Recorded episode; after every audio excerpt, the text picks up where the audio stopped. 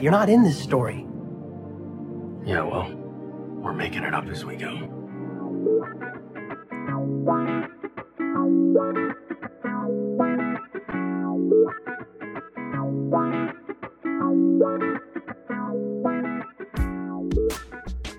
Hello and welcome to Making It Up As We Go, a Destiel fanfiction anthology podcast. We're making it up as we go. I'm your host and reader, Nerdy Nerdenstein. The story is ours now. You can't have it back. Please be warned that the stories featured can and will contain explicit sexual content and is not intended for young audiences.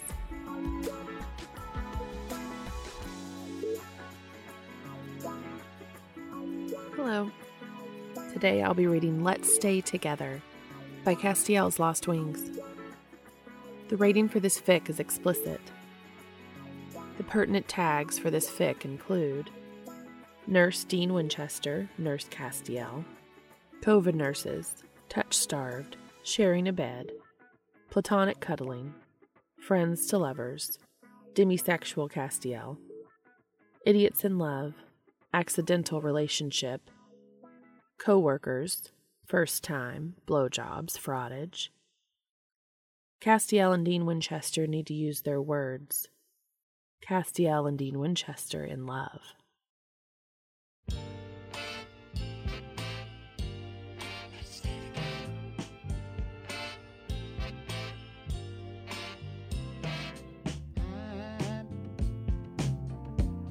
I'm so in love with you. Whatever you want to do is all.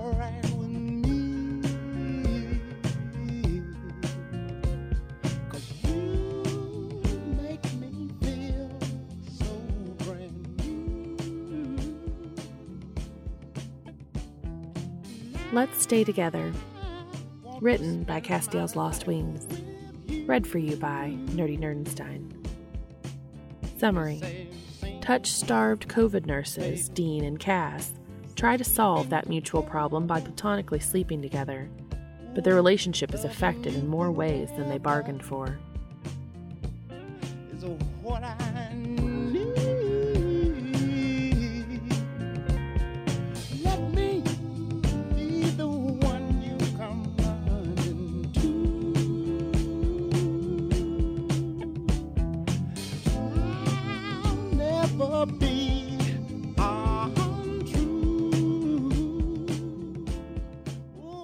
Chapter one.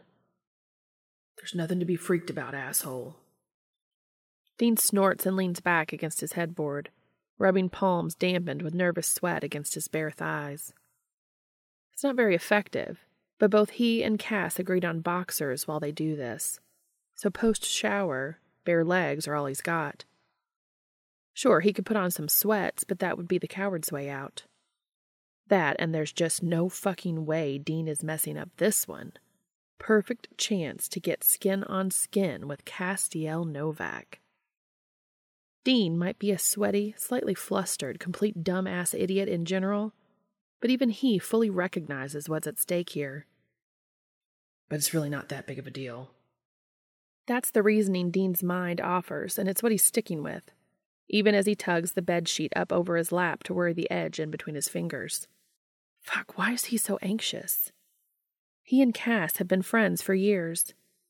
They've stripped down in front of each other tons of times, and it's never been weird, never changed their relationship dynamic in the least. If anything, that innate comfort with each other, combined with a total and complete lack of normal boundaries, is a part of what makes their friendship so freaking awesome.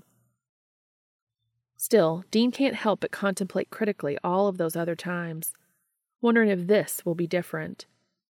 If this, what they're about to do, might be crossing a line in the sand they won't so easily be able to step back over. He closes his eyes and tries to think. The more he racks his brain, the larger his pool of examples for why that won't happen becomes, which shouldn't be a surprise. After all, Dean's been through this mental song and dance more than once already, and always came to the same conclusions. What those conclusions amount to is simple. It's not the big freaking deal Dean's making it out to be. For lots of reasons, but just for starters, Dean has seen Cass almost naked more times than he's seen the body of any sexual partner he's ever had. That's comforting for reasons he's just not going to look too closely at.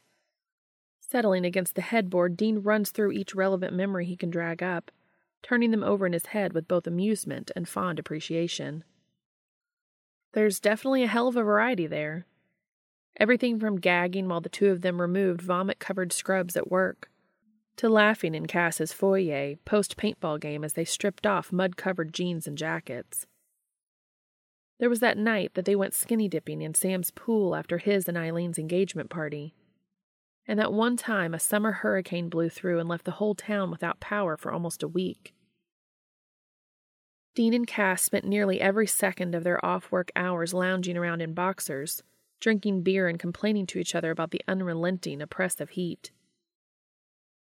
But lately they've been, you know, pod buddies, or whatever the hell it's called, basically since this pandemic shit started. By necessity, they've become the only people they each spend time with, at least without full P P E on or a distance of six feet in between. Disrobing and dropping their respective scrubs directly into the laundry machine two seconds after stepping into each other's houses isn't even new. Yeah, all right, Dean decides for the thousandth time since he and Cass talked about this crazy plan to begin with. It's definitely no big deal. And then his mind drifts back to Cass himself. The Cass who is currently stark naked and showering in Dean's ensuite bathroom right now, and his traitorous heart races. Cass. Cass, Dean's best friend in the whole wide world, besides Sam, but Sammy's all grown up with a wife now. Time to let the kid do his own thing and not be chained to Dean. He's Cass, the guy that's been stuck to Dean's side since the first day of new grad orientation at the hospital where they both work as nurses. Cass, who held Dean's hand while he learned to go from clueless nursing student to actually halfway decent R N. Cass, who was there for Dean's first med error, his first code, unrelated to the med error, but it did lead to Dean's first real experience with death of a patient he knew, cared for, and liked. And the first time a doctor ripped him a new one for something that wasn't his fault. Likewise, Dean's been there for all of Cass's nursing firsts too, though his were somewhat different than Dean's. Thing is, Cass is smart as all get out, retains every ounce of knowledge he's ever read or been taught, like a freaking computer. Dude never forgets a single lab value or medication side effect, and he can perform every possible nursing intervention in his damn sleep, no matter how long it's been since he's practiced a particular thing. He's the kind of guy that makes everyone look bad in school, but he's a mess on the floor for that exact same reason. Nursing is all about people skills. And at the end of the day, Cass has none. That's why they made a hell of a team right out of the gate, even if it did take Dean a couple of weeks to get over his jealousy of Cass's mad Foley insertion ability. Or the way he handled being assigned a pleur-evac for the first time like a twenty-year veteran. Truth? Dean would trade those technical skills any day for P C As that like and respect him, who don't think he's a douchebag that's above toileting his own patients. Not that ever Cass thought he was, but he sure as fuck came off that way, and he struggled to unlearn acting like a pre-programmed robot and build a little bedside manner. He almost quit over it, more than once. Technique can be taught, but charm, charisma, patience, and empathy? That shit's innate, and Dean has it in spades. At the end of the day, though, you need the whole package to make it as a nurse. Which means that Dean and Cass, they really needed each other.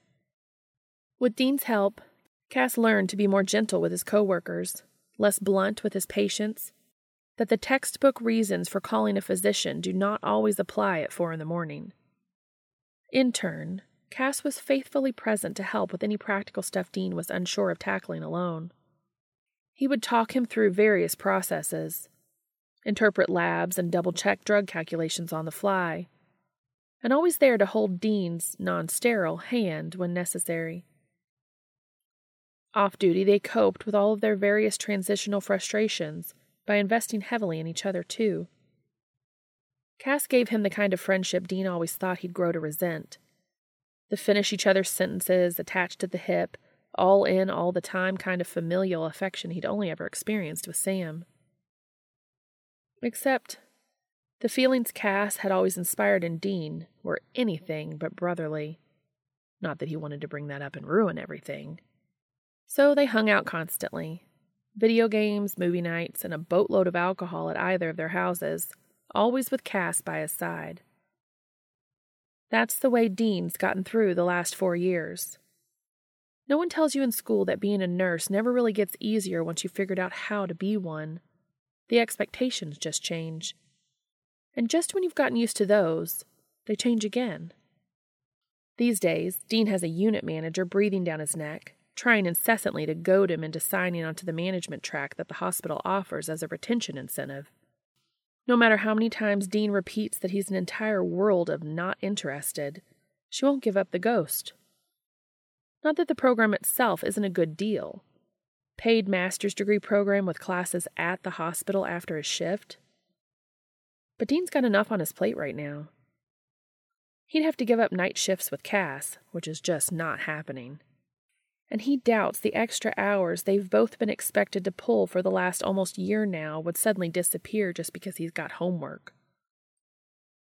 Maybe when all this COVID shit is over, when the majority of the population has been vaccinated and just going to Walmart doesn't feel like entering the hot zone of a hazmat incident, maybe when Dean and Cass aren't having to self-isolate because six months ago their med-surg floor transformed fully into an infectious disease unit and sometimes part I C U bubble. Maybe when Dean can feel free to drop by Sam's on the weekend without risking infecting his entire family, including two babies. Or when he can run to the liquor store after work before taking a shower and changing his clothes. Maybe when the world finds its way back to normal, Dean can think about the next logical steps in the bigger picture of his life. Right now, it's survival first and one friggin' day at a time. It's not all bad, though. He has Cass, and thank fuck for that. Lots of their friends in healthcare are self-isolating completely alone, and Dean can't even imagine how hard that must be. Thing is, both he and Cass are touchy kinds of people. In different ways, sure, but touchy all the same. Dean prefers to get his jollies off with one-night stands and various bar hookups. Cass is more hugs and cuddling with friends in the booths at the bar. Either way, all of that shit has been off the table since the pandemic started, and the severe lack of touch is starting to take its toll on everyone. Can't hug family members, can't hug friends, can't even get close to coworkers, being assigned to an actual COVID unit everyone around them is a damn risk. Can't comfort their patients properly either, which has been really weighing on Cass. A guy who worked damn hard to internalize the importance of remembering to do exactly that. It sucks. Anytime they do touch someone, there's plastic or clothing or a nitrile barrier in between them. Anytime they talk to someone, there's a mask, at least probably a face shield too or a P A P R hood, covering half their face. It's all just fucking disruptive to Dean's well-being, his mental health, and he knows Cass is feeling the same. Which is why, when Cass suggested the thing they're here to do today, Dean, well, he freaking jumped all over it. And way before thinking the implications through. Hence, all the stewing. Even now, though, after dwelling on it near constantly, Dean doesn't want to bail. Not in the least. This whole brooding session is a lie, because nothing is going to change Dean's mind. He really fucking needs this. Right on cue. As if he can sense Dean's renewed resolve over this whole thing, Cass emerges from the bathroom. A cloud of steam follows behind, like even it finds Cass irresistible. Dean looks up from where he's been worrying the sheet between his fingers and gulps. Reflexively, he drops his hands to his lap and shifts a little, his body's innate reaction to a warm, clean, damp Cass dressed in only his boxers, and striding confidently through Dean's bedroom, both unexpected and unavoidable. On the flip side, Dean's own anxiety over Cass seeing that reaction and fleeing in horror has a semi-interested dick deflating almost immediately. Right, did he forget to mention that? This whole thing would be a lot less complicated if he weren't desperately in love with Cass. And getting worse by the day at hiding it. Hell, maybe Cass even knows. After all, Cass is smart as fuck, and Dean is not the kind of guy who's great at hiding any of his emotions. Besides, Cass? Cass doesn't seem to do the sex thing. Like ever. At all.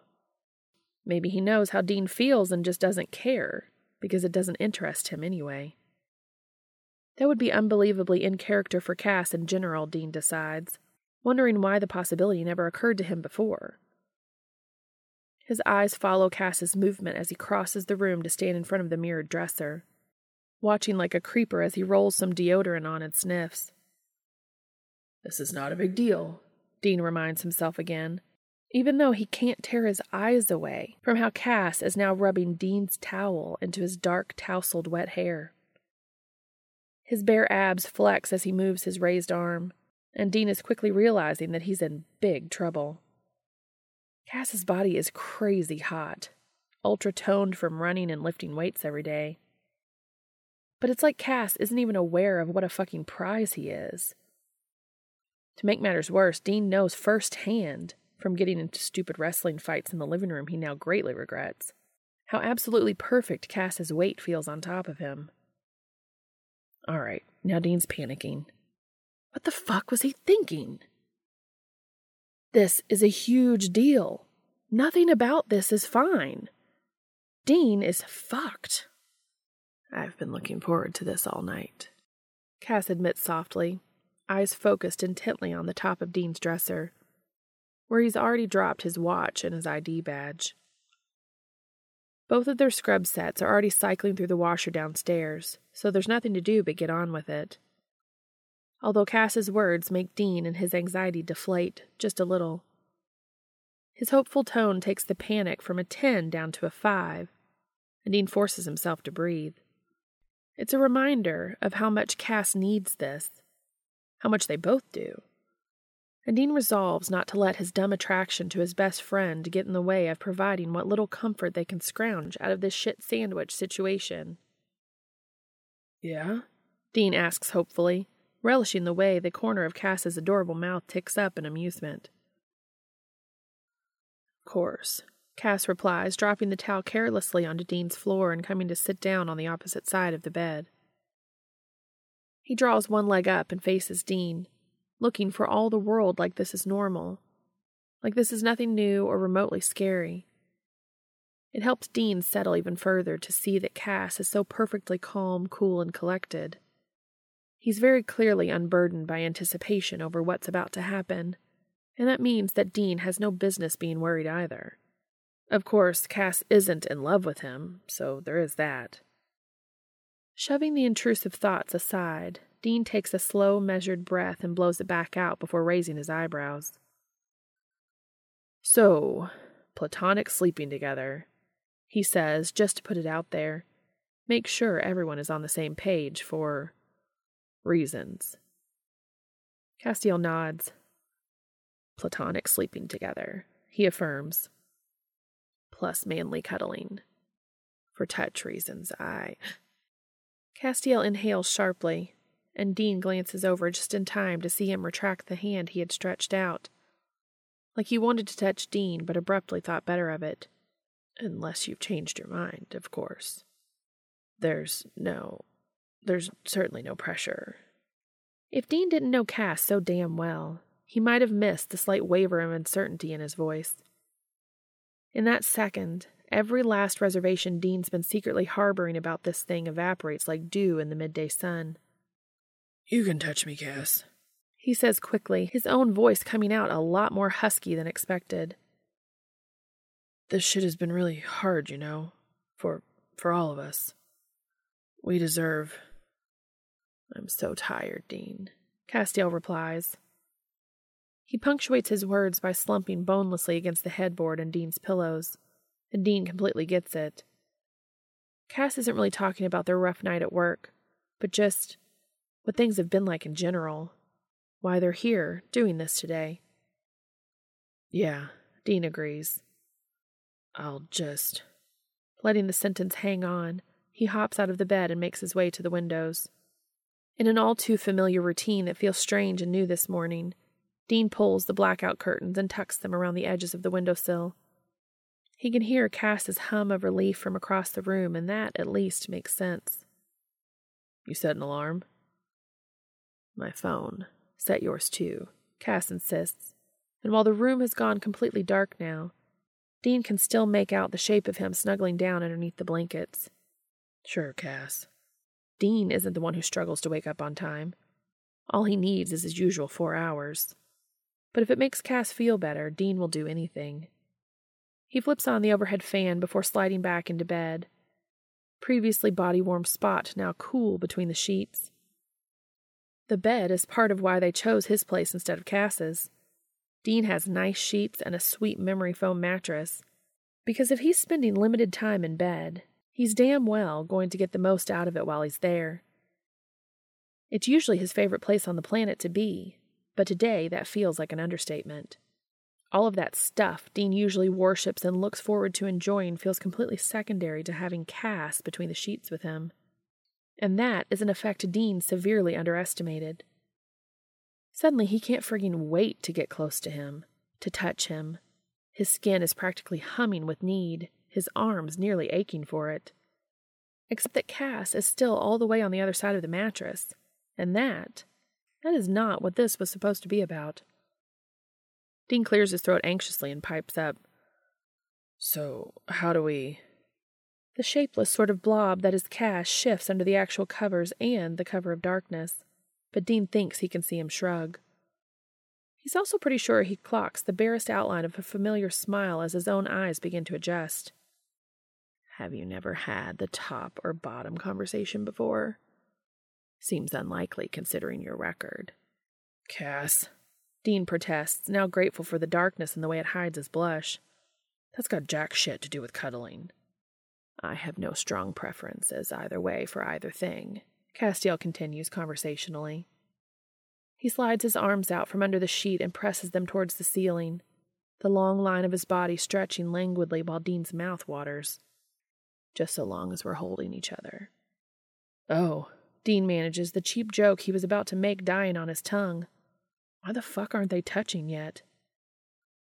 Well, come here then. Almost hesitantly, Castiel scoots closer. It's almost comical how long it takes him, Dean's king-sized mattress never before having felt so big. But then Cass is there, eyes big and bright and blue, even in the dark. Now what? He asks. Do we... With Dean still propped on one elbow, Cass tries his best to fit their bodies together, but his attempts aren't anything approaching smooth. He slides an arm underneath Dean and tries to tuck his head into his shoulder, but Dean accidentally moves at the same time, knocking their foreheads together. Ow, fuck, he complains, falling onto his back, and Cass's hand, as he rubs at the sore spot above one eye. Damn it, Dean, Castiel curses, tugging his trapped arm free before doing the same. Okay, let's... This time Dean rolls forward, attempting to pillow his head on Castiel's shoulder, somewhere near the crook of his neck. Only once again they move at exactly the wrong time, and as such, Cass narrowly avoids a direct shot to the groin. Dean's knee winds up connecting with his hip instead. Ugh, Dean, what the fuck? Have you never touched another person before? Have you? Jesus. Dean grumbles, flopping onto his pillow and vaguely contemplating giving up. Castiel sighs. One of us needs to take charge. Roll over and face the windows. Stay on your side. Why do you get to be the big spoon? Dean complains, but in actuality he's relieved, blowing out a grateful breath as he compliantly flips over. Having Cass wrapped around him and getting to keep his questionably controlled dick pointed in the opposite direction is best-case scenario, honestly. Even still, Dean can't help the way he automatically tenses as Cass slides down into the space behind him. He swallows roughly as Cass's arm tentatively snakes its way around his waist, bristling a little when Cass's hot breath puffs along the nape of his neck. But then, every inch of Cass's firm, toned chest is settling flush against his back, his best friend curving himself shamelessly around Dean's ass and tangling their legs together in a way Dean never would have dared to do. He's suddenly incredibly glad that Cass elected to be the big spoon, for more than one reason. Damn, Dean murmurs, the word escaping from between his lips in a rush before he can stop it. It's just, fuck, Cass feels so good. You're shaking, Castiel murmurs, soothing the hand that's draped across Dean's tummy up his chest, fingers then skating carefully back down his arm. The shaking isn't all Dean's body seems to be getting wrong. The hair on his arms is standing right on end, too. As if that wasn't enough, his heart is pummeling the inside of his ribcage and his breath is coming short. Geared up and relaxed at the same time. It's like he's at work, running for an activated emergency pull cord, only to discover it was a false alarm. Sorry, he mutters, mostly into the stuffing of his pillow, since that's where his flushed face is currently buried. Cass, I didn't... Holy shit, why does it feel so good? As soon as he says that, Dean feels Castiel almost melt behind him, not having realized he was so stiff. Worried, he extracts himself from the pillow and twists to look over his shoulder. What's wrong? I thought you were getting upset, Dean, Cass replies, exasperated. His eyes are wide, peering back at Dean in concern. You went completely rigid, and to be honest, you still sound like you're on the verge of a panic attack. I'm not, Dean huffs defensively, although he makes a concerted effort to get his shit together and speak more normally. I just... I was thinking about all the reasons we maybe shouldn't do this, and I forgot how much I miss touching people. Is touching people always so good? Without waiting for an answer, Dean settles back down, wiggling his body so that it's pressed tightly up against Castiel's once again, and tugging his hand back across his belly. Without thinking, he covers Cass's hand with his own and threads their fingers together, sighing happily at all the contact. Thing is, he's not exaggerating. The warm, wonderful presence of Castiel's body, the sweet sensation of his naked skin stretching all along the length of Dean's. It's almost fucking orgasmic. And having those strong, thick arms wrapped around him, holding, squeezing him tight. Thank God Cass can't see his face, or Dean would have to come up with some lie about seasonal allergies or his dusty ceiling fan to explain what the hell is going on with his watery eyes. No, Castiel replies softly, and Dean makes a pathetic little noise as his friend scoots even closer. It's not. The back of Cass's calf slides slowly up Dean's shin, Cass's nose tucked firmly just below Dean's hairline. His grip tightens, and Dean never, ever, ever wants him to let go. There's something else going on that's pretty fucking obvious, considering their proximity. Cass is at least half hard against his ass. But Dean elects to ignore that reality for now because, fuck, the instant endorphin release from all the touching, the gratifying heat of their bodies pressing together. Dean's pretty damn sure it's a basic biologic reaction to being touch-starved that any human being would find impossible to suppress or prevent. It doesn't mean anything other than Cass really needs this, just like he does. This is really pathetic, Dean manages to say, and Castiel nods vigorously in agreement against the space between his shoulder blades. Yes, he replies. It comes out sounding more like a growl that goes straight to an increasingly pitiable Dean's downstairs. And yet, I'm enjoying being pathetic immensely. Down, boy, Dean chastises himself, leaning back into Cass for some subtle reassurance that he's still not the only one struggling. Satisfied, he refocuses on all the other sensations, the pure relief of being held in someone else's arms, and the low hum of arousal that becomes easy to ignore. And just like that, Dean feels incredibly sleepy. Warm, safe, cared for. The satisfying way Cass's arms and legs are moving gently against his. Dean wants to sink into this moment, drown in it and exist only here forever, as if Cass can sense his shift. Or maybe it's the content sigh Dean accidentally releases. He hums and presses a soft kiss to the back of Dean's neck. Sleep, Dean. Night, sunshine, Dean mumbles. He's already halfway unconscious, deep enough into the dark that the strangeness of Cass kissing him goodnight rolls right off his back. This was a good idea. Ooh, baby, let's stay together, loving you well, well, times are good, not bad, happy or sad. Chapter two.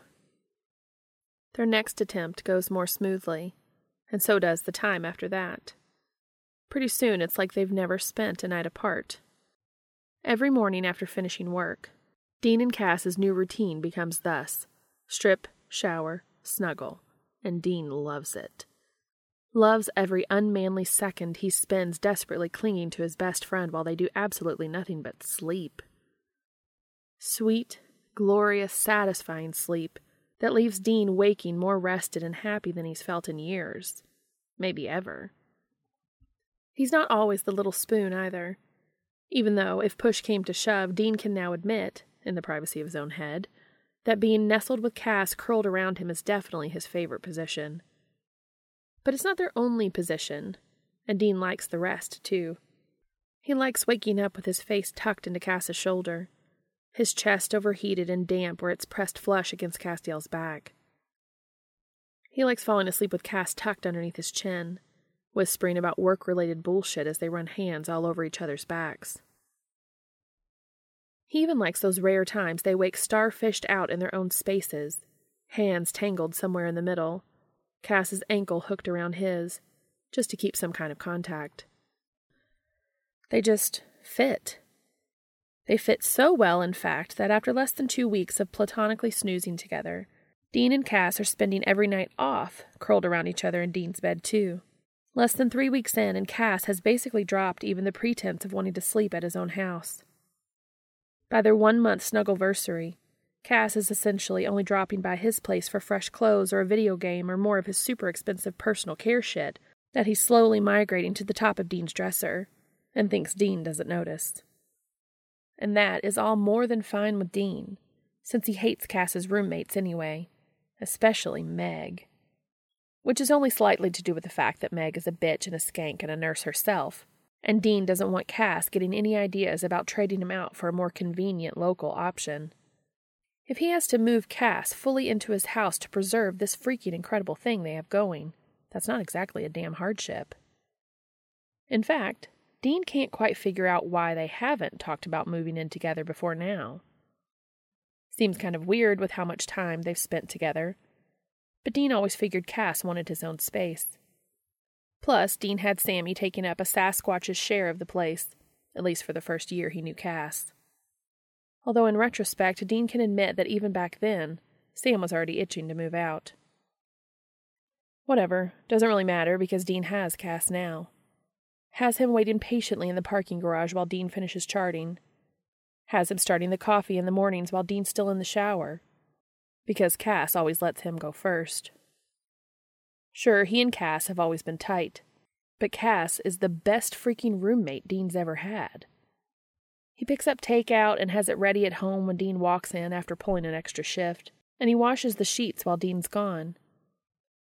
After nights or days when Cass is the one picking up extra time, Dean meets him at the door with a beer and his famous homemade burgers, and Cass always rewards him with the biggest goddamn smile Dean's ever frickin' seen. It's been the best month of Dean's entire life, and he's suddenly, selfishly, not sure he wants the pandemic to end. Doesn't think he even could go back to trolling bars for one-night stands, and is honestly, genuinely considering giving up sex forever, if it means he can keep platonically cuddling his best friend on his sweet memory foam mattress. If there ever existed a time when Dean was able to convince himself he was not actually head over heels in love with Castiel, those days are well and truly over. He's happy with the way things are, though. Whatever Cass wants, Dean will give to him. Whatever he doesn't, Dean doesn't even care. All this dopamine and serotonin flooding his brain on a regular basis is really doing a number on his mood. Dean's happy all the damn time. He just wants to keep it. And with first-round vaccinations starting up any day now, It almost feels like what he and Cass have has a quickly approaching expiration date. At some point, that particular worry starts to seep into Dean's daily daydreams. Not that daydreaming about Cass is anything new, but up until now, it's all been pretty standard stuff. Like when he's swiveling in his chair at the nurse's station, theoretically charting but actually fantasizing about the way Cass's warm, thick thighs feel against his, for example. Or when he's waiting outside the bathroom in three twenty-four B as Missus Baker tries to pee for the eighth time since the shift started at seven. Definitely not hiding the bladder scanner behind his back so that no one can borrow it in the meantime. He should be worrying about the straight cath he's almost definitely going to be doing next, or the slew of meds he has due in an hour. But instead, Dean's imagining Cass's arm wrapped tight around his waist, thumb stroking his belly aimlessly. There's also the time that Charlie, the pharmacy tech, catches Dean standing stupidly in front of the Omnicell, staring blankly at the timed-out screen because he's lost up in his head. In his defense, anyone would zone out if they were suddenly reminded of the way the swell of Cass's ass feels when it's tucked tight against their groin. All right, Dean's willing to give up sex if he has to, but sue him. One particular part of his body still wishes things were different. Not enough to rock the boat, though. Rogue dick issues aside, if those were the only daydreams Dean's little thing with Cass was spawning, he wouldn't complain. Hell, dreaming about Cass makes his shift go faster. Nothing to bitch about there.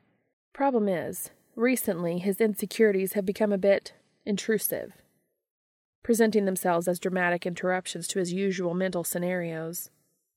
And that is not nearly as fun as fantasizing about the time he woke up with his face smushed so tightly against Cass's bicep he could taste his skin. No, that's a dream, and this shit is more like a nightmare. But no matter how many times Dean tries to tamp down and repress his fears, they just keep on popping up. He'll be happily changing some I V tubing, minding his own business when the Cass in his fantasies suddenly realizes exactly how depraved Dean's thoughts about him go and leaves forever. Or, alternatively, the pandemic ends. The two of them head to a bar like they used to, and on their very first night out, Cass finds some nice girl and proposes marriage. Each anti-fantasy Dean has is some variation on that theme, but they all end the same. Cass bails, and Dean's heart gets broken in the process. The stupid thing is, real-life Cass isn't giving Dean any signs that he's sick of their arrangement or in any way ready to bolt. Completely the opposite, really. Cass is the one moving himself into Dean's damn house. Cass is the one wearing Dean's secret frilly apron to bake cookies in Dean's kitchen on their off weekend. Cass is the one sticking his toothbrush in the cup next to Dean's, and acting totally nonplussed that his best friend wakes up hard as a rock against him almost every morning. So maybe it's Dean's own buried bullshit forcing its way to the surface to torture him. Maybe he just needs to knock off the self-sabotage and enjoy the good thing he's got instead of dwelling on when it's inevitably going to end. 'Cause who the fuck says it has to end? If Cass is happy and he's happy, well, they'll just keep making it up as they go. If that scenario ends with the two of them platonically sharing pushed-together hospital beds in a smelly long-term care center at eighty years young, Dean can think of worse ways to close out his golden years. Today, like most other days, those are the things dictating the thoughts that occupy Dean's mind as he closes out his shift. Stuffed into the closet masquerading as a med room, Dean routinely recites his report for the oncoming nurse taking his assignment into the voice recorder. As he's finishing, Cass bumbles into the room, arms full of I V bags and a handful of syringes that he's clearly behind on administering. Even mostly hidden behind a face shield and a mask, his eyes look exhausted. Dean clicks the recorder off and slides it down the counter. "Hand it over," he demands, pointing at Cass's stuff while opening and closing his fingers to punctuate the request. "I've got it," Castiel grumbles, fumbling his shift notes out of his pocket and making a futile attempt to smooth them out. "What, you got narcs in there or something?" "No, I've just, I've got it." "Hey," Dean says, stepping forward and brushing ungloved fingers over the shell of Cass's ear. Because fuck if he's touching that gown he didn't take off. Cass seems frazzled. Who the fuck knows where that thing's been? "Since when do we not help each other? I didn't know you were having a bad night. You didn't say anything." Head down, Castiel just shrugs. He paused through his crap for another silent minute before sighing and dragging a hand over his forehead. Totally ineffective, because it just drags his shield off-center, which frustrates him enough to provoke a little growl. Dude, Dean persists. Castiel finally looks up, and he seems incredibly weary.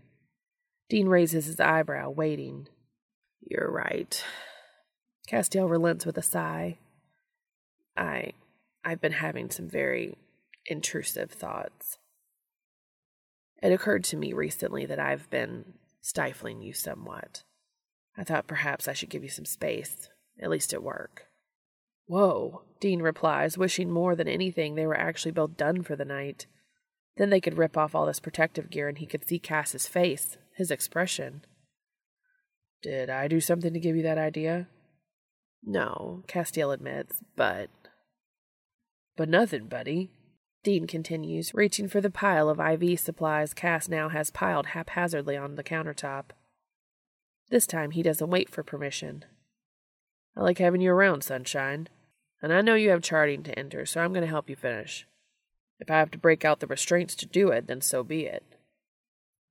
He smiles his brightest, most charming smile, even though Cass can only see his eyes and the telling lines around them. Room? three sixteen A, Castiel replies tiredly, and Dean feels relieved that he doesn't argue or push the issue. He's... I'm done, I'll look it up. Do your thing. Resisting the urge to wrap Cass in a hug, Dean gathers his supplies and leaves the room, beelining for Cass's section without a second thought.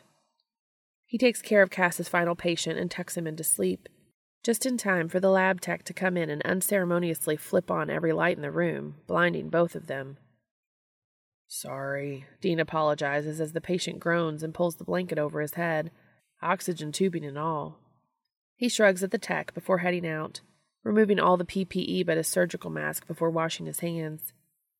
It's one of the few days he manages to beat Castiel out to the garage, barely stopping in the locker room to grab his things.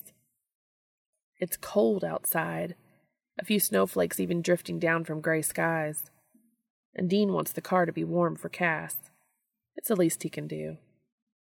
When Cass slides into the passenger seat less than fifteen minutes later, he looks all the worse for the wear. There are bags under his eyes, more than usual, and he really seems dead on his feet. There are pressure marks on his face from the protective gear. Marks Dean has too, but Cass just radiates misery today. What's wrong, sunshine? Dean asks, doing his best to sound genuine and not like he's teasing for once. Reflexively, he reaches across the bench seat and grabs Cass's hand, lacing their fingers together and squeezing. It's not something he would have dared to do even a month and a half ago, but now it feels almost wrong not to provide comfort through touch. Blinking, Castiel glances down in apparent surprise at the easy display of affection and solidarity. Right in front of Dean's eyes, his whole body visibly relaxes.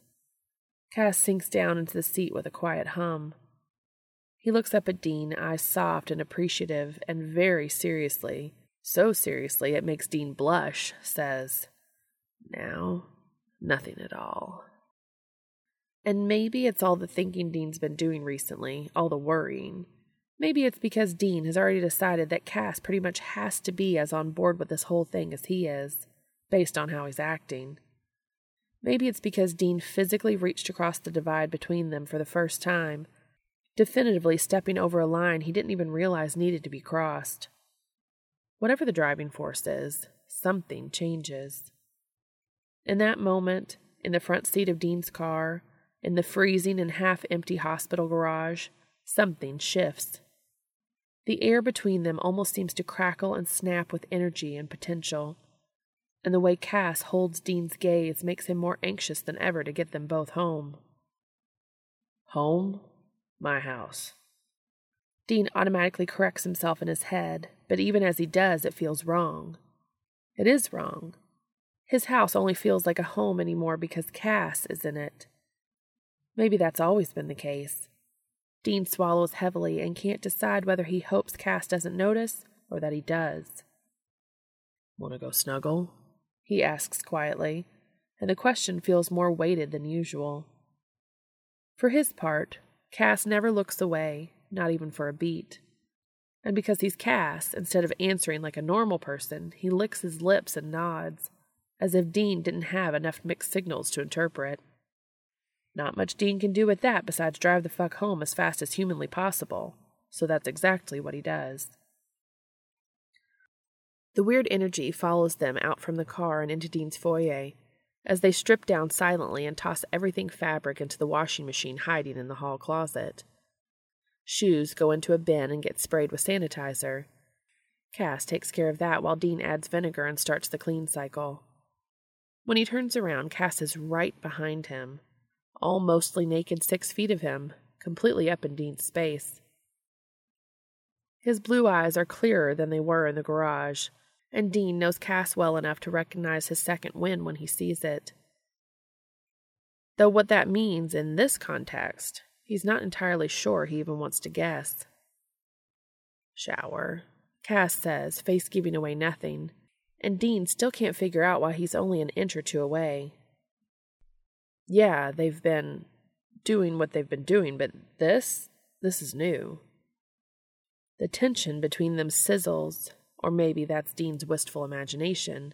He's having a hard time telling what's up or down at this point. Real or not, it still makes the butterflies in Dean's stomach flutter, makes his heart pound a little harder in his chest. Uh, yeah, Dean replies, mostly because, duh, showering is what they do every day after work. Admittedly, he usually lingers under the water on the mornings after night three, because he's not heading back in later, but today, Dean doesn't exactly feel like taking his time. He wants to get cleaned up and back to Cass, to dig into whatever this changing thing is between them as fast as fucking possible. You... you're gonna grab something to eat? Bring it up? We can watch the rest of Bridgerton, Dean offers, somewhat unsure. Now that the novelty of what they're doing in bed has worn off, on most post-shift mornings he and Cass eat and cuddle in bed while binging something trashy. Bridgerton is just the latest, and Dean will go to his grave before he admits to anyone besides Cass that he digs it. But today, Cass's eyes narrow, and if Dean didn't know better, he'd say they fucking twinkle. No, Cass says decisively. I saw you scarf three pieces of pizza not two hours ago. You're not hungry. Damn, Cass knows him well. Okay, but you... I'm hungry, Castiel replies, licking his lips. His gaze tracks briefly down to Dean's mouth in a way it never has. At least not that Dean's noticed. He would have fucking noticed. But not for food. Holy fuck. Before Dean can even begin to formulate a reply, Cass is grabbing his hand and dragging him up the stairs, half tripping over himself and the hardwood steps to keep up with Cass's breakneck pace. It's difficult not only because Dean has no damn clue what's going on and he wasn't prepared to race, but because Cass's ass is shifting in those loose white boxers right in front of Dean's damned eyes, all tight and perky, and God help him, Dean is going to hell. By the time he makes it to the top of the steps, Dean's got a whole new set of problems and they're all in his own pants. He's glad that he's wearing tight boxer briefs that sort of hold steady, so to speak. But if Cass looks down, there's not going to be any hiding what's happening. With the weird way Cass is acting, and the shit that he's said, though, maybe, maybe he won't mind. Cass, what? Dean barely gets those words out as he's yanked around the corner, having to grab at the top of the banister for balance as his bare feet skid on the uncarpeted floor. Undeterred, Cass doesn't so much as hesitate in his quest to drag Dean wherever the fuck they're going. Presumably the master bedroom, since that's where they end up. Here is where they'd normally split and pair off, Dean heading into the shower and Cass either grabbing some food or going to read a book in what they've dubbed the contamination chair of shame in the corner of the room. Today he does neither, circling around to grab Dean by the hips before herding him forward into the ensuite. Cass, hey, what the... No answer. Once inside the bathroom, Castiel closes the door and turns on the shower. It's an oversized glass monstrosity that took Dean and Sam an entire fucking weekend to install, and was worth every cut and bruise Dean sustained doing it. Cass turns the dial to what Dean suspects is actual hellfire, because it's only seconds before the mirrors are clouding over with steam. Dean flips on the fan. Cass? He tries again, raising one hand and his eyebrows in confusion. What the fuck are we doing? Cass is busy sticking his hand under the spray and adjusting the temperature, but he rounds on Dean just as soon as he manages to finish that full sentence. Yes, he replies, crowding Dean up against the door, forearm resting casually next to Dean's head and lips so close Dean could just... What are we doing? Focus, Dean tells himself. Wait, what? In front of him, Castiel drags his bottom lip between his teeth as he glances down, giving Dean a quick and dirty once-over. It's only then that Dean realizes how purposeful Cass is being about maintaining those last few inches between their lower bodies and why. And all his brain can come up with is, holy fuck, is this really happening? I'm starting to think that perhaps I have not been clear enough about some things, Castiel begins. That's nice and all, and Dean definitely wants to know what Cass has to say. But between the hot steam and the musky heat coming off of Cass's very distracting torso, he's not positive that he can even begin to think at all. So this is probably not the best time for Cass to start hoping for clarity. Um, Dean starts, pausing to swallow thickly. I... Why have we not had sex? Castiel asks bluntly, and Dean, struggling to cope, brain stutters to a grinding halt. Just a second, he manages, holding a finger up in front of Castiel's face. They're close enough together that Cass automatically goes a little cross-eyed trying to look at it, and that, at least, breaks the weird spell that's rendering Dean totally useless. What the fuck are you talking about? Sex? Castiel's face goes from slightly confused to outright pouting as he takes a giant step backward and crosses his arms over his chest. I've been thinking about it all night, he says in a rush, and to Dean's ear it sounds like he's confessing. I keep... I thought my intentions had been very clear, and you always seem... Castiel trails off and gestures towards the lower half of Dean's body with an expression that makes Dean flush and put both hands in front of his crotch. Dude, he protests. Cass doesn't seem to take notice, though, ignoring Dean completely in favor of resting his palms on the vanity and sighing. You know that I... that sexual attraction has always been confusing for me. I don't feel that way easily. Not many people our age are willing to be patient enough to pursue a romantic relationship and wait around while I figure out whether they're the exception or the rule. Cass glances up and his tone drops ruefully. For what it's worth, they're all the rule. I didn't think you felt... I didn't think you were into that stuff at all. Catching his eyes in the mirror, Castiel stares back at Dean in disbelief. I find it hard to believe you didn't feel... Okay, yeah, but Cass, people get morning wood. People get excited and don't actually want to have sex. I wasn't about to make you uncomfortable just because... I can assure you, Dean, your lack of inaction has led me to experiencing the maximum discomfort I can possibly imagine. That's not my fault. Dean shoots back, frustrated enough that he sort of forgets they're both mostly naked in a freaking bathroom. He grabs Castiel by the shoulder, tugging at him until he turns around, surprised to find him glaring. Dude, are you serious? You're mad at me for, for not making a move on you? My best friend in the whole freaking universe, who I thought was asexual and was trying really damn hard. Dean pauses here for effect, nodding emphatically and gesturing to his own groin this time like an idiot. Really hard to respect the hell out of your boundaries. Cass's face softens, thank fuck. He runs a hand through his hair, disrupting the gel he'd put in last night when they were getting ready for work. Dean remembers wanting to do that himself then, and the idea that maybe he could have, could have been touching Cass and, like, kissing him all this time suddenly hits him like a freight train. I'm sorry, Castiel says helplessly, dropping his hands to his sides. I thought the easiest way to tell you that I was, that I've grown interested in you was to show you. I thought, I've seen the way you pick up women and men in bars. I mistakenly assumed it would be that easy, that you'd treat you like a dirty bar hookup? Cass, no offense, but are you nuts? Have you been drinking the Lysol? I'm apologizing, you assbutt, Castiel snaps. I've never done this before. Any hookups I've had were relationships that began with typical expectations, and even those are few in number. You, you mean too much to me, he finishes softly. I couldn't bring myself to ask. Shocked into silence, Dean just stands there for a long moment, letting all of this new information settle into his brain. You were afraid to ask if I had any romantic or sexual feelings towards you. So instead of trying, you opted to shove your ass up against my dick and see if you could shortcut the conversation. You reacted as expected, Castiel unhelpfully points out. That's why I've been increasingly confused about it all.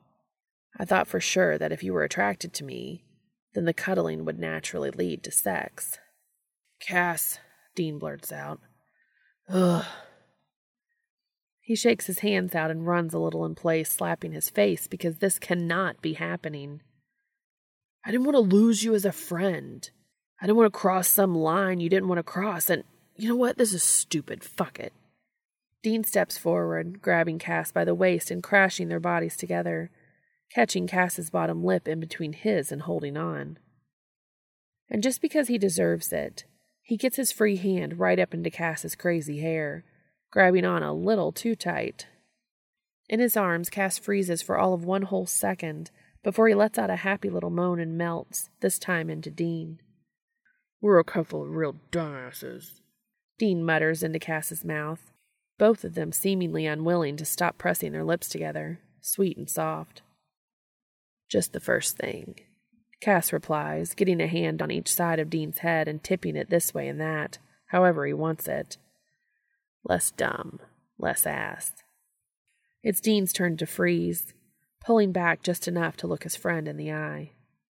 A couple? Castiel looks at him like he's the biggest idiot on the planet, and fair enough. Okay, Dean says with a shrug. Now I don't have to worry about who's going to change my sheets once the quarantine is over. We'll set up a schedule, Castiel replies, and before Dean can argue, he's diving back in for more kisses.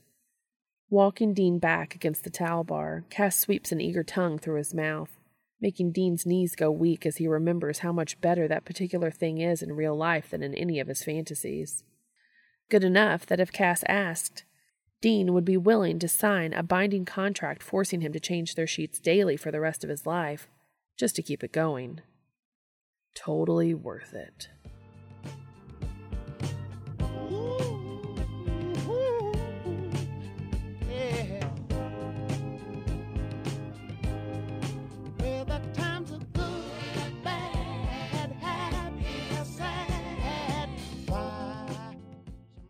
Chapter three. Hey, wait a sec, Dean says suddenly, putting a hand on Cass's chest to keep him at bay. The feel of Cass's pec flexing underneath his palm nearly distracts him from finishing the sentence, but Dean just barely keeps it together. How'd we end up in the bathroom, anyway? Cass just blinks up at him innocently. I wasn't entirely sure we'd be able to resolve this with words, he says. You're very bad at communicating.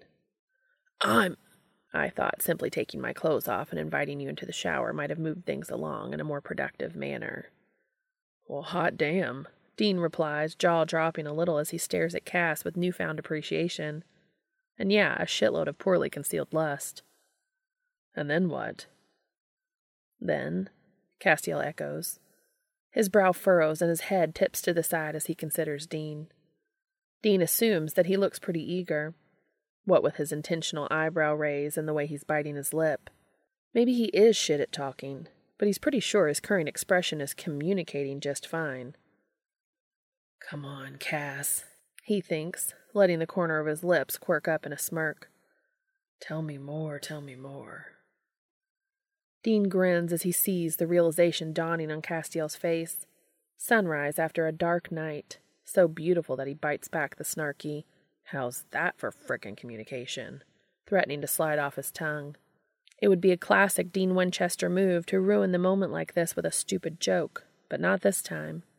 It all seems a lot less amusing when Cass steps forward anyway, fitting their bodies together so perfectly, so tightly, that the boxers they're still wearing feel wholly irrelevant. Cass's arm slides over Dean's shoulder, around the back of his neck, and Cass kisses him chastely before saying, "Then I thought I'd get on my knees and, assuming you hadn't run screaming from the room by this point, I thought I'd attempt a blowjob." Dean couldn't stop the soft smile and sentimental hard eyes he knows he's sporting if he tried. Cass's clumsy dirty talk would be a non-starter coming out of anyone else's mouth, but on him, knowing him, it's crazy endearing. "We should definitely do that," Dean breathes, licking his lips. "Just to, you know, be sure we're communicating." Cass lights up, a smile breaking across his face before he steps away with Dean's wrist locked tight in his grasp, tugging the door to the shower open and hurling them both inside. "Whoa, Cass, clothing?" "They'll dry," Castiel mutters, pressing Dean back against the steam-warmed tile and kissing his mouth, hot and demanding. The door clicks closed behind them, all the steam trapped inside now, and Dean kind of feels like he's in some kind of dream fantasy sequence. Instead of pinching himself, he pinches Cass's ass, completely satisfied with the way Cass makes a half-protest, half-encouraging groan into his mouth. And if Dean thought that the platonic cuddling and snuggling was good for his touch-starved, desperate-for-connection body, this is next fucking level. The heat of Cass's palms skating over his skin feels like actual tracks of fire. The hard line of Cass's body urged tight against his is pure, sweet relief that Dean will never, ever get enough of. Comfort he wants to claw at to keep close or break open and crawl inside.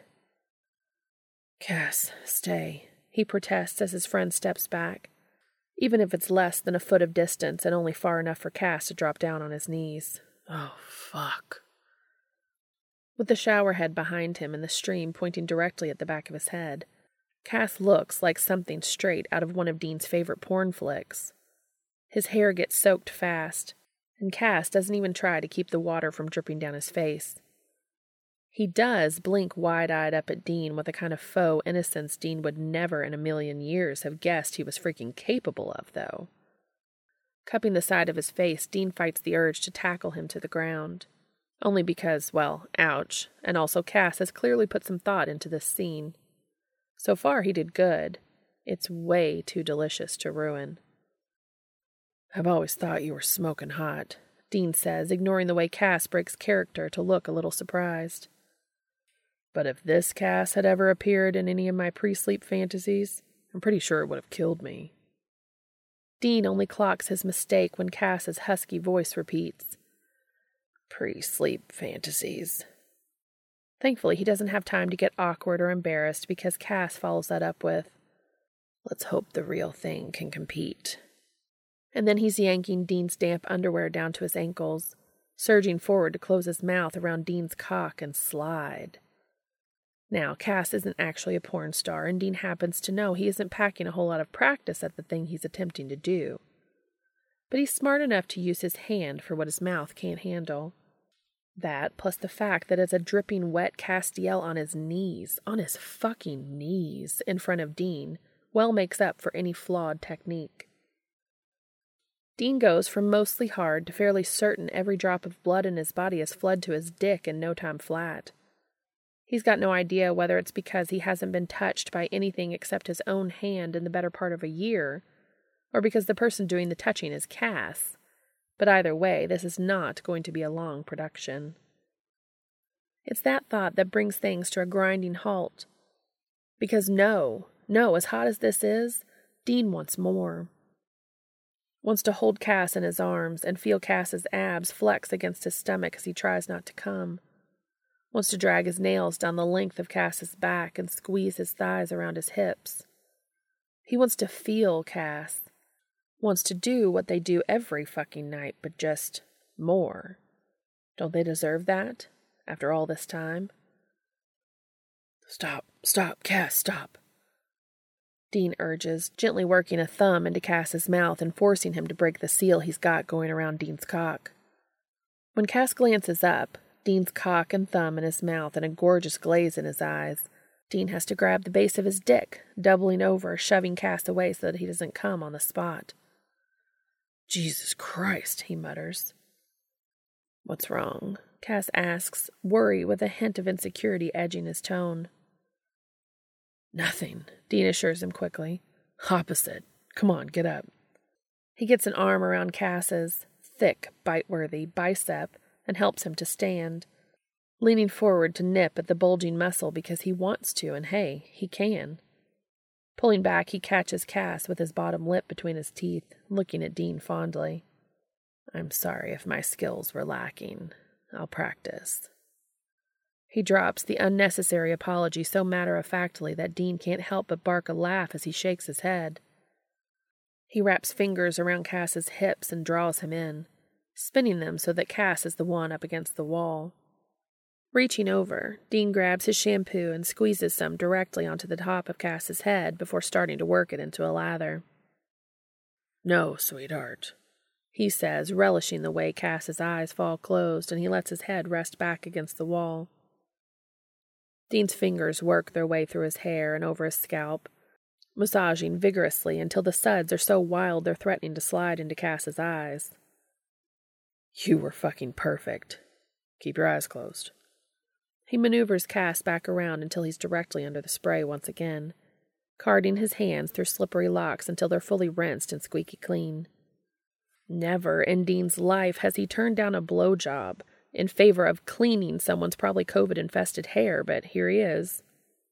He'd love to pretend it's for strictly practical and health-related reasons, but they've already kissed and touched and crossed way too many lines for Dean to even pretend to believe that one.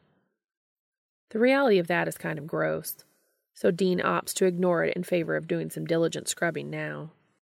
He squeezes more body wash into his palm as Cass blinks through the waterfall of water still raining down over him. Seeing him like that, Dean can't resist. He looks so beautifully inviting. Dean leans in to steal a brief kiss. "Can't believe I can do that," he says softly, beginning to soap Castiel's body down using his hands. It surprises Dean when Castiel frowns, fiddling with his hands down by his belly button. Not the response he expected. "Then why did you stop me?" Opening his mouth to answer, Dean abruptly thinks better of it, pushing a thigh between Castiel's legs and yanking him in tight instead. Their bodies slip-slide against each other, and just as Dean hoped he would, Cass grabs onto Dean's shoulders for balance. The move results in maximum skin contact, and Cass's face only inches away. It sends tingles down Dean's spine, all the way into his fingers and toes. "Because I want this," he murmurs. "Want you so fucking bad, pressed up against me and spread all over me. I want to touch every inch of you all the goddamn time." "Oh," Castiel replies, eyes heavy-lidded. That, that is a very good reason." Seemingly getting with the program, he extricates himself somewhat from Dean's grasp, enough to grab his own hefty helping of body wash, and starts going to town on Dean. Washing, that is. Soaping each other down at the same time is its own exquisite pleasure and torture, especially because Cass is shameless about touch now. Dean always thought he was, never hesitating to press a flat palm to Dean's stomach while they spooned, or to graze fingers over his thigh or whatever. But Cass's version of cleaning up puts all of that to shame. Without hesitation, he's scrubbing Dean's armpits and sliding his fingers between his legs until the suds are freaking everywhere. "Holy shit," Dean sighs, struggling to focus on where he's supposed to be rinsing Cass's back. Instead, he tucks his face into the side of what might be the best-smelling neck on the planet, while the pads of Cass's fingers press unhesitantly between his cheeks and against his hole, rubbing like it's something they do every damn day. "Cass." Dean brackets Cass's ribs with his hands, steeling himself against the urge to press back on those clever fingers, and let Cass end Dean's good time right here, right now. He can't imagine he'd actually have any regrets. "We need to." "Yes, quickly." The rest of their impromptu joint scrubbing session turns comparatively perfunctory. Both of them keep their hands to themselves as they finish soaping down and rinse, but their eyes stay locked on each other.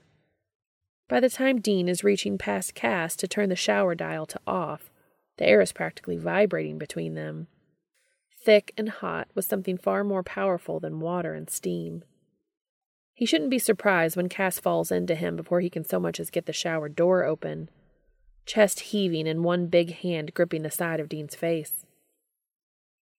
Castiel kisses him, desperate like they've been apart for days and not minutes, crowding Dean up against the tile where his wet skin slips and makes it impossible to get any kind of grip or leverage. Cass pulls back suddenly, a wild sort of look in his eyes, almost panicked, in fact. Worried, Dean grabs his hand where it's still on his face and squeezes. "You okay, sunshine?" "I'm attracted to you even when you're wearing dirty scrubs, an isolation gown, and those disgusting booties," Castiel says in a rush, like he's making another terrible confession. "It's extremely confusing.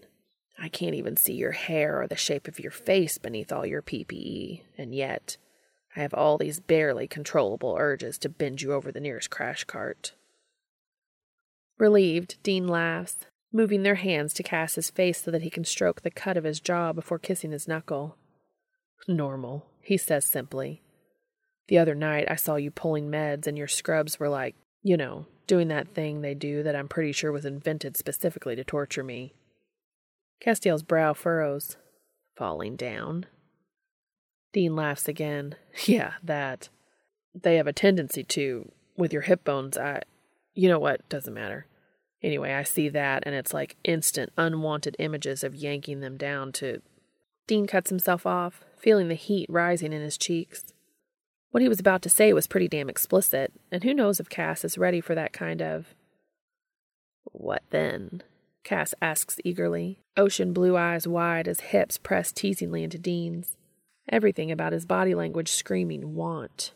They both calm down somewhat during the actual cleaning portion of their shower, but it takes less than a full minute of contact before they're sliding together achingly hard again.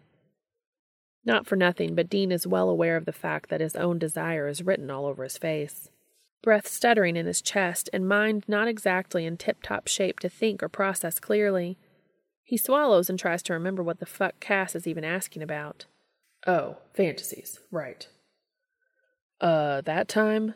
I'm pretty sure I was imagining leaving a bite mark on your ass cheek, something that would bruise. Then, uh, eating you out until you screamed." Dean can't even bring himself to check Cass's reaction, rushing to continue. "See? Totally unsanitary, definitely inappropriate for work, not to mention weird in context. Just to be clear, I V remdesivir does not turn me on." When he finally digs up the courage to look Cass in the eye, Dean finds him smiling, apparently amused. "This is all very new to me," Cass says, "to want like this." His smile fades, but the glint in his eyes intensifies. "It's much worse now that I know." "That I'd let you bend me over the crash cart?" "Yes," Castiel replies, nodding seriously. "Among other things." A shiver rips through Dean, and that sends Cass springing into action. His vibe shifts from pizza man with extra sausage to concerned mother hen in exactly no seconds flat. Before Dean can so much as protest, there's a towel draped over his head and another one padding up and down the length of his body. Castiel muttering under his breath and seemingly irritated that he only possesses two hands with which to dry things. Once there's no longer a speck of water on him, Dean attempts to return the favor, to no avail.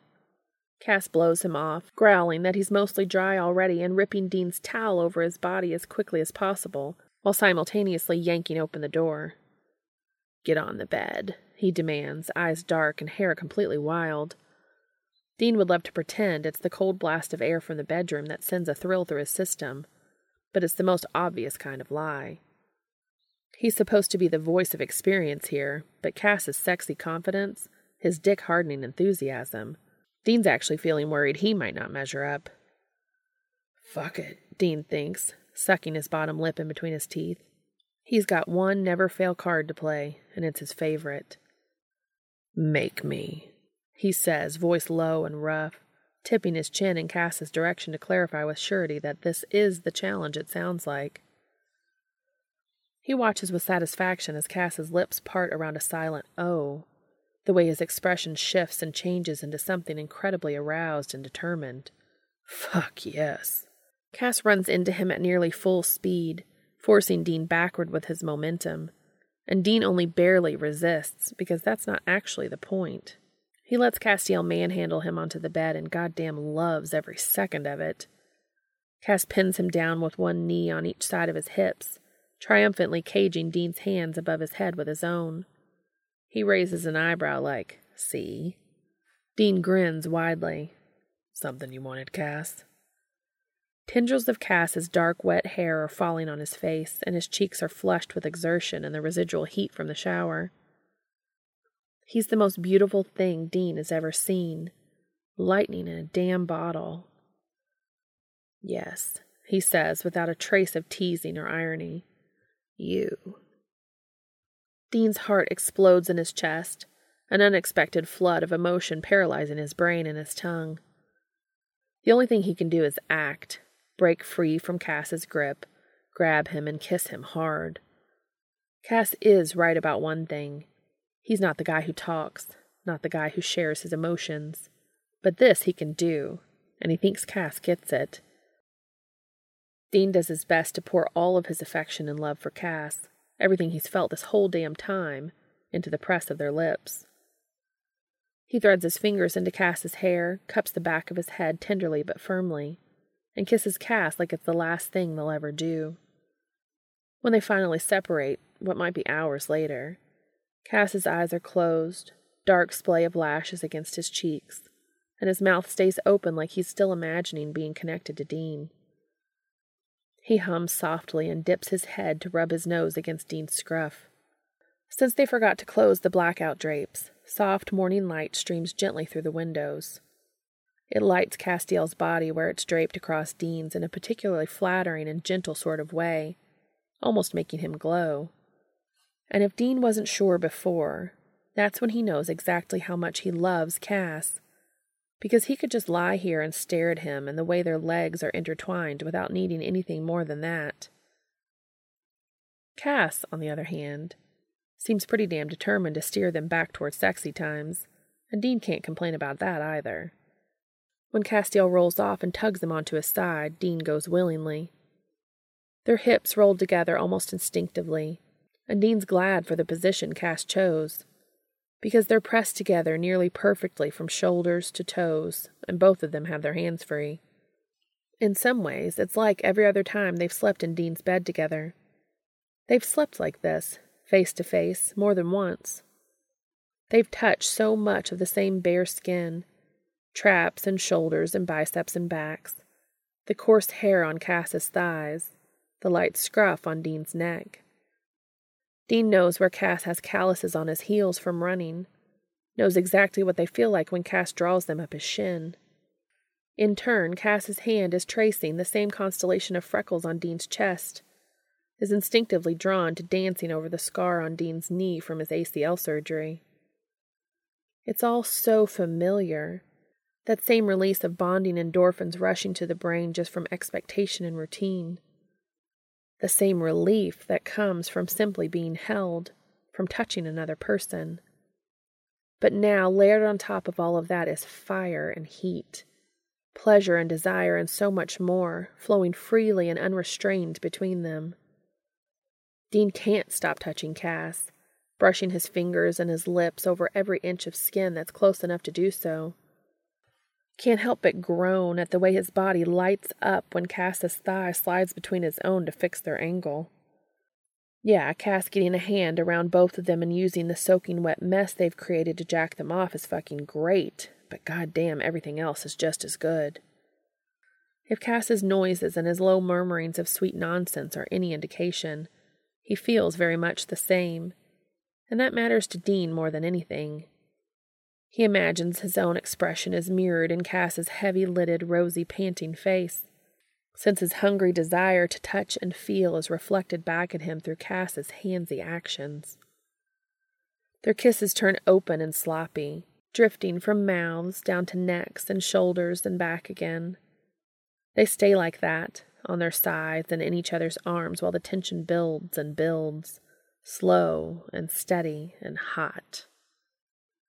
By the time Dean's orgasm is impossible to ignore on the horizon, their skin is sweaty practically everywhere they touch, and Dean is shaking. "Yes," he whispers, and Cass opens his eyes, slow and gorgeous, and Dean has to kiss him. Has to. "Close," Cass growls into his mouth, and Dean nods, wrapping his own hand around the one Cass has already doing the lion's share of the work.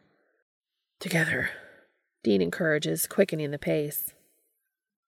It's like every point where their bodies are connected is on fire, tingling with joy and hope and pleasure. The crescendo is like a wave slowly building and then crashing, spreading delicious and satisfying over the sand. Dean's not sure he's ever had an orgasm like it before. The sensation prolonged and earth-shattering, leaving him gasping and shuddering with Cass clinging to him, destroyed and messy in the very same way. "Holy shit," Dean declares once he catches his breath. The sheets between them are damp, and there's a mess of biblical proportions on both of their stomachs. But Dean can't imagine a world in which he'd want to do anything right now but hold on to Cass like they've never done that before. "That was... It's never been like that before, for me," Cass says bluntly. His voice is lower than usual, wrecked-sounding and hot as hell. Dean squeezes him tighter and wheezes a laugh. "Yeah," he agrees. "You said it." Rolling onto his back, Dean stares at the ceiling while Cass follows him down, pressing his face into Dean's chest. He's quiet while he works on recovering his senses. Cass feels better than ever in his arms, strong and real, and he doesn't have to say it. Dean already knows that Cass loves him too. Suddenly he feels a lot less alone, just by realizing he never was. But he can't just ask Cass if he's going to stay, can't just come out and... "Anyway," Dean says out loud, "once COVID is over, we're totally going to desecrate the med room, right?" Cass's head pops up, apparently not expecting that particular question, and why would he be? Dean's an idiot. But then he grins, something small and private and evil just for Dean. "After," he agrees, "whenever that may be." Oh yeah, Dean thinks, satisfied in more ways than he can list. They're going to stay together. The end. Thank you so much for listening.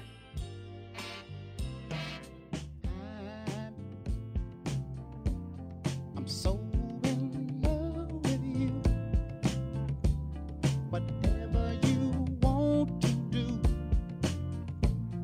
is all right with me. 'Cause you make me feel so brand new.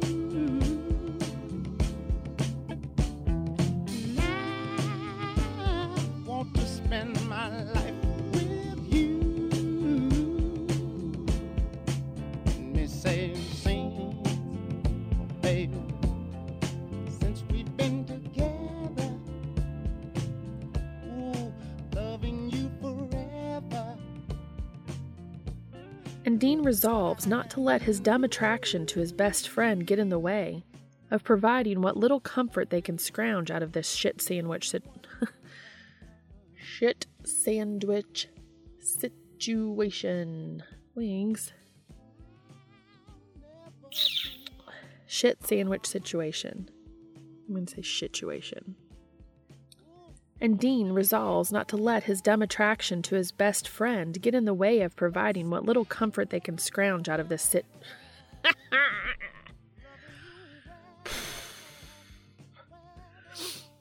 They can scrounge out of this shit sandwich situ- They can scrounge out of this shit sandwich situation. Shit sandwich. Shit sandwich situ-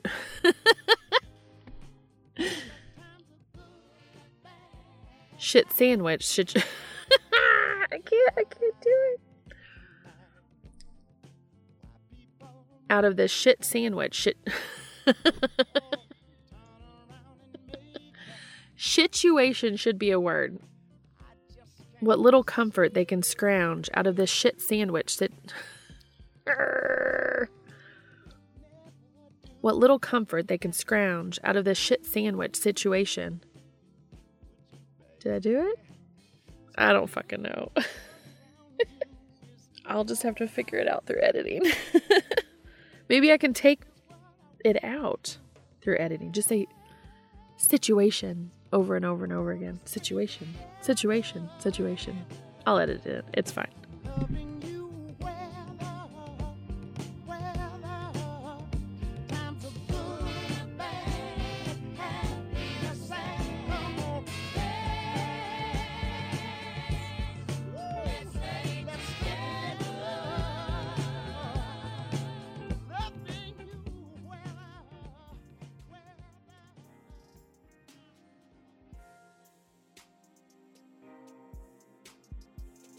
Thank you so much for your support.